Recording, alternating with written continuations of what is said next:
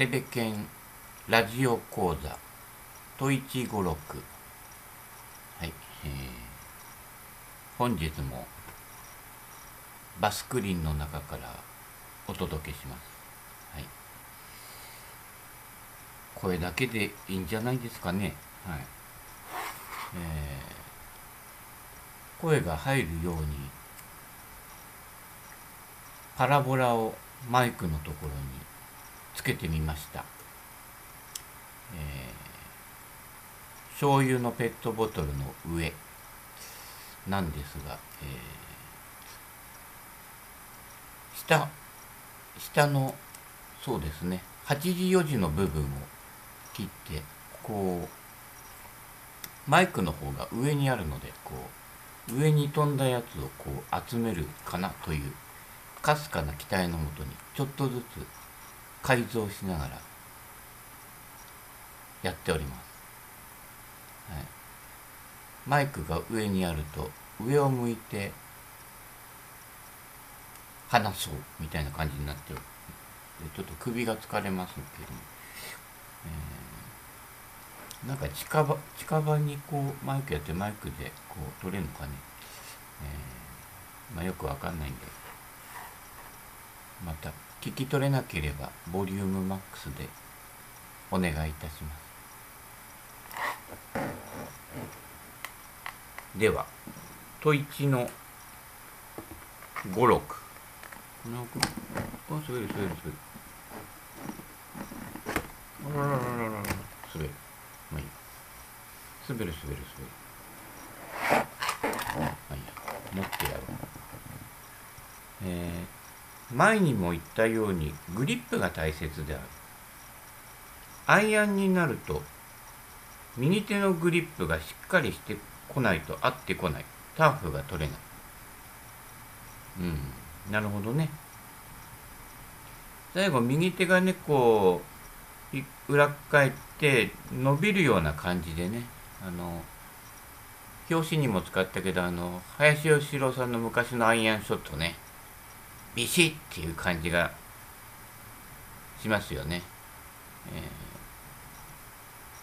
えー、インパクトで右手が伸びきるんじゃないと。インパクトの後に右手が伸びきる。だからインパクトの塔は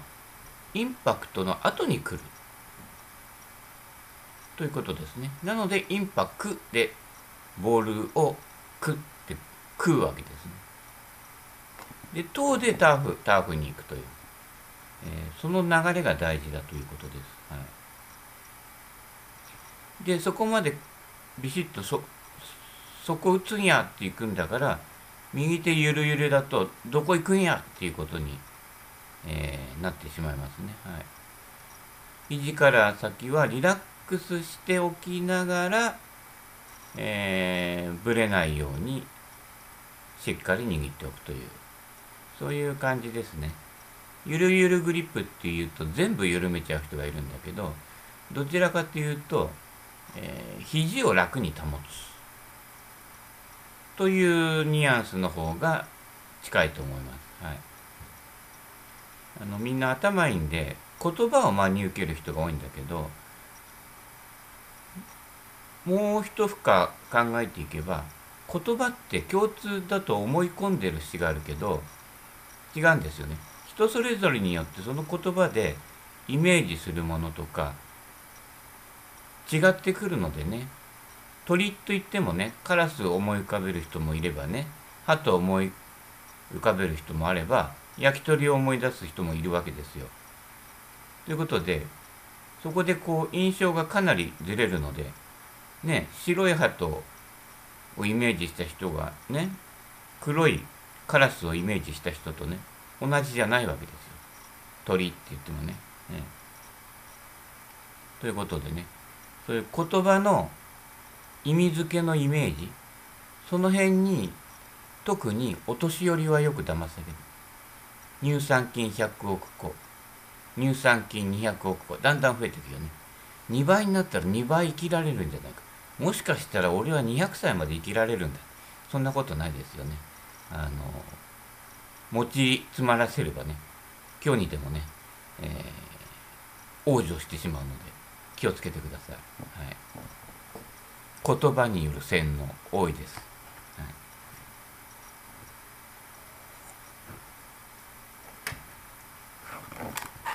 右手のグリップがあくまで大事に扱われなければいけない。左手のグリップも大事なんだが左手のグリップはクラブの面が変わらないように持っている右手の方は球を打ちたいために持っている。まあ、よく言う左手は方向、右手が動力みたいな、えー、そういうニュアンスですけどね。ただ左手はクラブの面がっていうよりかは、えー、体との関係、えー、左腕と体をどちらかというと一体化して使う関係性があの縦にずれる分にはいいんですよ。左腕は結局右手で持って右手もついてくるから上下にはアドレスの状態から上下には動くのは、えー、方向性が変わらないんだけどこれが左右に外れる。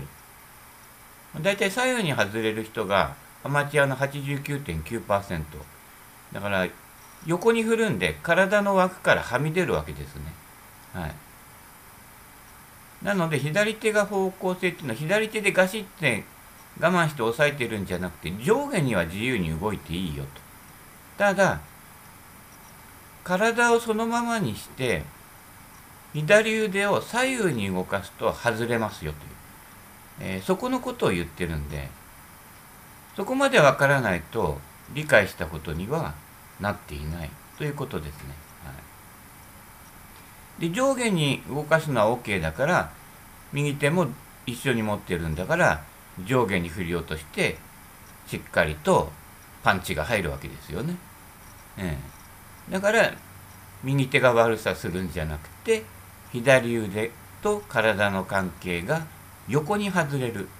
というのが実際に起きていることですね。ここまで教える人はレッスンプロ多しといえどもほとんどいないのですごく残念なことだと思っておりますが、えー、ね。まあこういうことに関してはプロより強い知ってるアマチュアでいたいと思いますのでね、はい。まあ、それがね正解か間違いかはねあの視聴者さんがね判断することなので、ね、はい、いろいろさまよってみてください。で今日はあの上手い人の動画見てたんだけどアマチュアでやっぱり上手い人ってあのねやっぱりよくゴルフやってる。で練習場にも行ってる。で100ヤード以内をやっぱりよくやってる、うん、で満振りしてない、ね、あとはちゃんと手を振り上げてる。体を回してんじゃなくてちゃんと手を振り上げてそれを落としてる。それは長いクラブになっても同じ動きをしてる。ウェッジと同じ体使い手の使い方をしてしっかりクラブを上げて落としている。なので力まなくてもクラブヘッドが加速する、えー、そういう感じですね、はい、ただ今日見た人はね意外とフィニッシュを作りたがる人なのであれフィニッシュは作らなくていいですね。クラブが走った惰性でいかないとえー、取ってつけたもので意味のない形になってしまうのでそういった意味ではフィニッシュを作ってるっていうことは、えー、クラあのボールをしばけてない、えー、触れてない、えー、ハゲプロ流に言うとインパクトがないになって撫でてしまっているのでちょっと見ててね、あの怖いですね。あのなんとなくふわふわっと柔らかく振っていたのでね。まあ上手い人の周りには上手い人がいるんでね。まあそこでね解決していただければいいんじゃないかとね、うん、またあんまり口は挟むとねあのなるべく見ないようにはしてるんですけどね。あの見るとなんか言いたくなっちゃうんでね、えー、打たなければいけないグリップだから柔らかく持っていたら打てない。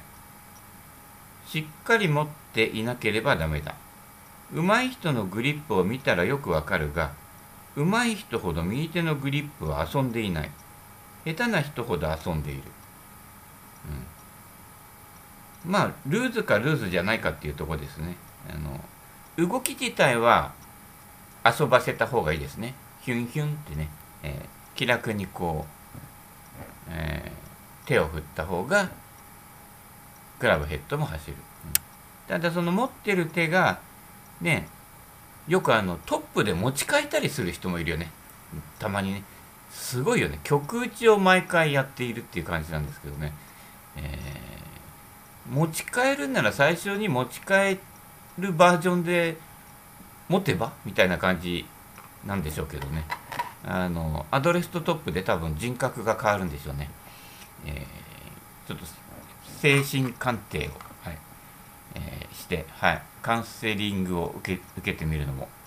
えー、手かもしれません。はい。まあ、大体あのほとんどのゴルファーはダウンスイングに行った時にあのパーソナリティ障害になることが多いのでね、うん、あの険しい顔してますね。はい、あのそう険しい顔するとハエが殺気を感じて逃げるというねことになりますのでね、はい、何食わぬ顔ってやつです。仏頂面ね、はい、何もないよみたいな感じの、ね、えー、そういう感じで平常心でよろしくお願いします。右手に力が入ったらいけないと考えて右手のグリップが曖昧になる。曖昧なためにバックスイングが大きくなる。ああそうね。今日見たうまいうまいんだけどね。バックスイングでかいんだよね。あの緩く柔らかく打とうとして大きくなっちゃうっていう感じがしました、はい、グリップをしっかり持っていたらそんなに大きく上がらない、ええ、あのー、左腕と体の関係を、えー、要は左腕が右や左にねの旦那様であの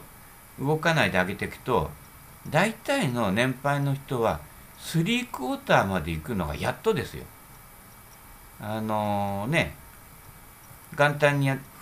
社長がやってたけどゆっくり振り上げていくと大体3クォーターで止まるんですね。実際オーバースイングになっちゃうのは反動を使ってるからですね。その反動を使うことでタガが外れるんで打ってみなきゃわからないっていう状態になるし外れた分戻してくればいいんだけど外れた分外れたままでいくのでもう腰まで降りてきた時点で、えー、コックがほどけた状態になって、えー、要はてこの原理っていうかね、えー、手元が少ない動きでクラブヘッドが大きく動くっていう原理を使えないので、えかなりこうエネルギーロスをしているというね、はい、そういうことになります。はい。左手のグリップはしっかり持ち右手は軽く持つ。誰でも書いてる。ねレッスンプロはね。うまくなるに従ってなるほど左手のグラグリップは強く持たなければいけない。方向を変えたらいけない。面が変わらないために強く持つ。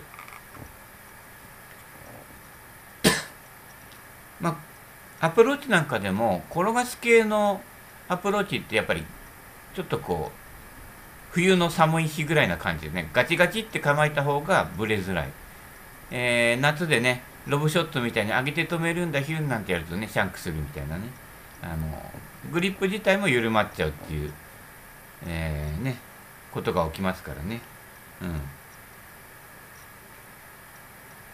まあヘッドを走らせるためだったらそんなにでも左手もガチガチに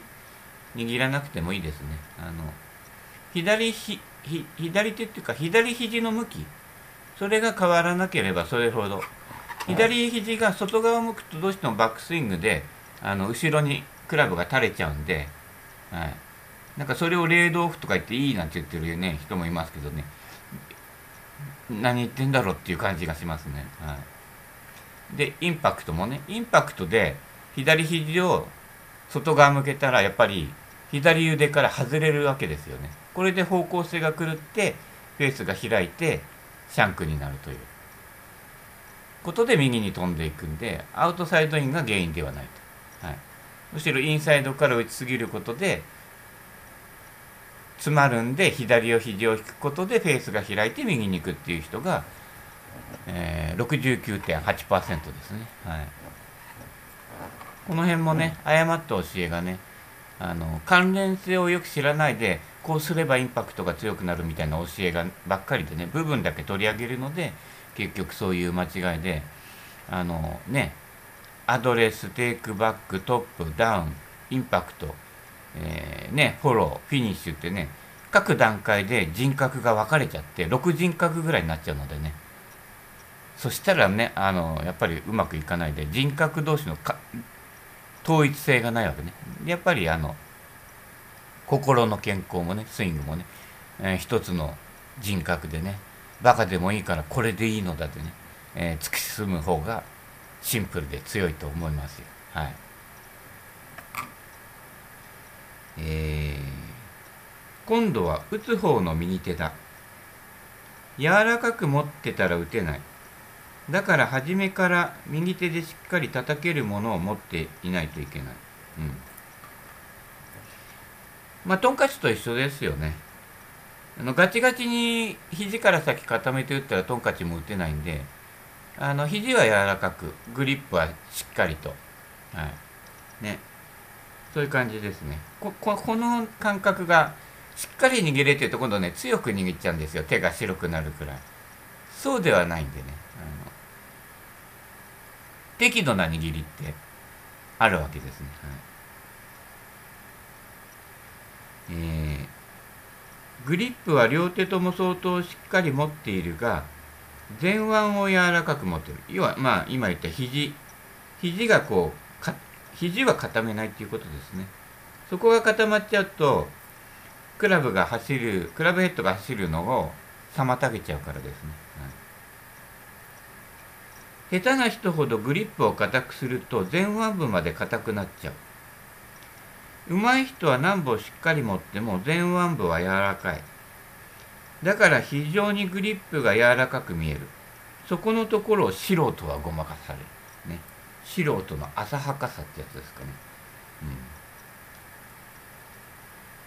そう、グリップが柔らかく握ってるように見えるんだけど、結構しっかり握っている。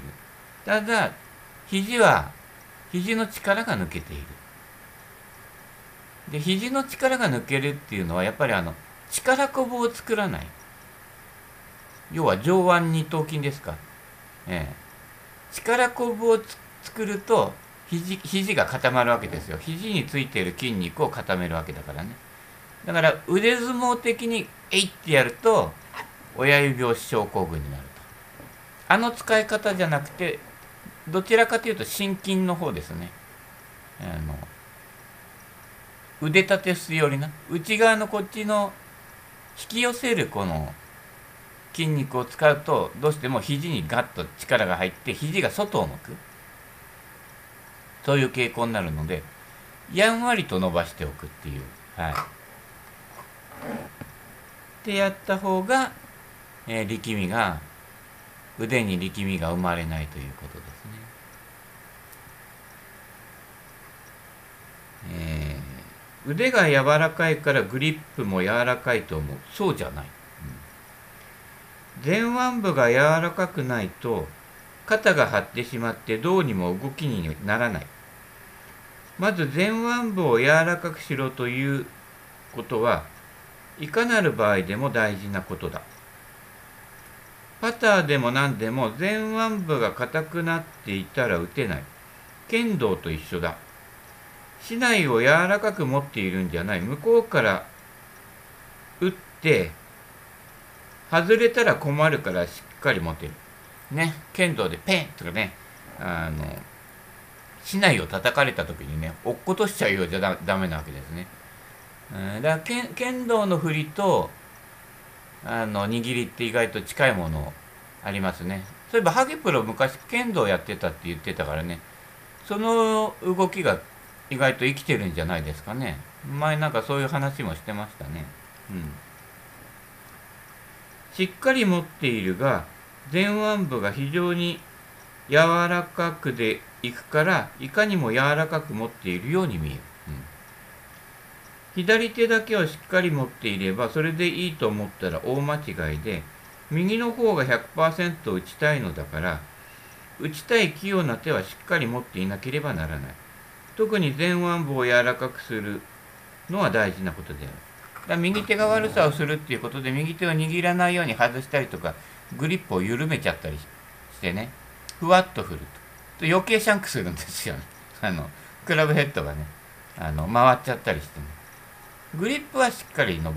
握る。で右手もしっかり使う。ただ前腕部まあ私が言うのは肘ですね。肘を柔らかく使う。肘を柔らかく使うには、えー、力こぶを作らない。えいっていう。打ちに行かないってことですね。だからボディービルダーだから遠くへ飛ぶかっていうとそうでもないのはこの力こぶを使わない。で肘を柔らかくするからパコンって、えー、力を力を入れなくてもクラブが走るっていう。クラブヘッドが走るってことですね。あのここも大事なとこだけどシャフトを速く振るのがヘッドスピードじゃなくてヘッドスピードっていうのは文字通りヘッドクラブヘッドのスピードなのでシャフトをいかいかに速く振っても、えー、手元とクラブヘッドの動きの速さが同じだったら力を入れた割には飛ばないわけです。でだから肘を柔らかく使えっていうことなんですね。よくヘッドスピード上げるためのトレーニングとか言ってね、シャフトを速く振るってあの軽いシャフト、シャフトだけのやつはビュンと振ったりするんですよ。あれは私的には全く意味がないと思いますね。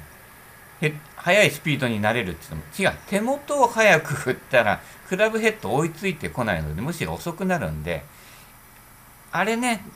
なんか高く売ってる人もいるんだけど、シャフトだけならね、あのね、本当にその辺に転がってんで、あの、いらなくなったシャフトね、あげますよ。えー、あれを早く振ったからといって、体とか手は早く振れるけど、クラブヘッドを早く振るのが肝心なので、そうすると意外と手元はゆっくりですね。手元がゆっくりじゃないと、右手をゆっくり振らないと、左腕も外れるので、同時に持っているので、ということで先端を速くするためには手元はゆっくりでいいっていうことですよ。えー、ちょっと物理が分かる人ならね、えー、なんちゃって物理じゃないちゃんとした物理ね大月教授の物理ですけれどもそっちで考えれば分かることで、はい、手元はそんなに動いてない、えー、真ん中辺はね外に行くほど速くなる。そういう動きを身につけないといくらあの棒棒切れ速く振っても意味がないんですよね。で棒切れなら先端ついてないから早く振れるけど先端はある程度の重さがあるので振り始めるとその重さっていうのはあの余計重く完成完成モメント働くので重くなるんでそれをうまく利用し利用するっていう。だからクラブヘッドの位置がこう分かってしっかりヒュンってねあの走らせるようなタイミングで振るっていうことの方が重要なので、はい、あの辺も気をつけていただきたいというね、えー、なんとか協会推薦のねドラコン取れる方とか言ってもね、えー、うまくい,、ね、いかないんですよ。でそもそもドラコン取れる人ってあのやっぱりね筋力もすごいので、ね、はい、気をつけてください。もうちょっとです。はい。ウェイト配分だがドライバーは四分六で右にかけていく。そいつをダウンで左に全部返す。全部ですね全部、うん、アイアンの場合は、えー、6部左に残していって右の4部を後から全部加えていけばいいことになる。6部左に残していって。あまあドライバーとだからえー、ドライバーの場合ティーアップしているので、ちょい、ちょい、ちょい右ね。まあ、ほとんどこれご、俺はね、全部五分五分でいいかなと思ってるんですけどね。まあ、要はあの、左足上がりっぽくドライバー構えて、左足下がりっぽくアイアンは。っていうのは、ドライバーティーアップしてるんで、下から入っても当たるけど、えー、アイアンとか地べたから打つ場合は左に乗ってない左に乗って上からクラブヘッドが落ちてこないとターフ取れないっていうか球から当たらないので大体ね。横から真横から滑らすっていうようにやると大抵あの手を真横に振っちゃうのでそうするとクラブヘッドは下から入ると、えー、手は上から下なんですよ。すべてすべてにおいてダウンブロー。でその体重のかけ方がちょっと右だと、えー、クラブヘッドがレベルブロー。アッパーブローじゃなくてアッパーブローっていうのはないないと思った方がいいです。あのやっぱ振り下ろす方が絶対早く抜けるので、はい、振り子もそうですね。振り子の振ってるやつを動いてる途中から上向きにガッてやると逆に効率悪いんですよね。振り子で働いてる力って重力で上から下にヒュンって走った方がフォローもヒュンって抜けるわけですから、ね、でアイアンとかフェアウェイウッドとか地面から打つものはドライバーと同じように言ってるとちょろったりトップしたり、ね、ダフったりするっていうことがあって、えー、前にも言ったようにボールの左側私の場合だから体重を配分というよりかボールの左側を打つかボールの右側を打つかティーアップしてるドライバーはボールの右側を打って、えー、地面から打つものは全てボールの左側を打つ。ただパターは例外でパターはどっちかっていうとドライバーっぽく球の右側を打つっていう感じでやっております。はい、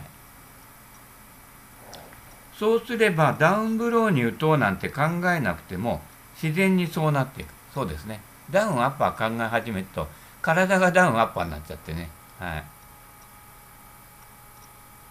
体の動きは常に一緒です。はい。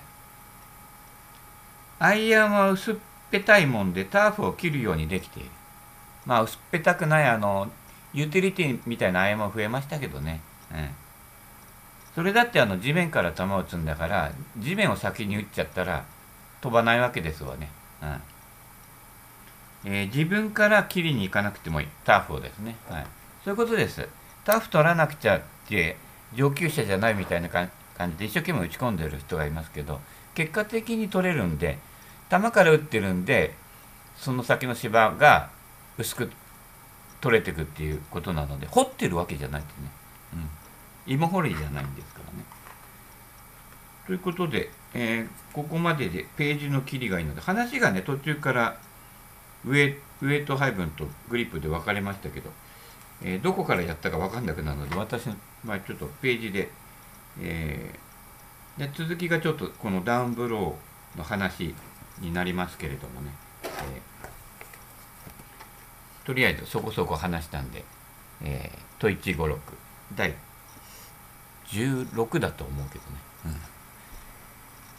うん、はこの辺で終わらせていただきたいと思います。はい。あまり余談を話すとね、あの長くなるんで今日はふっちりとこの辺で終わらせていただきたいと思います。ご視聴ありがとうございました。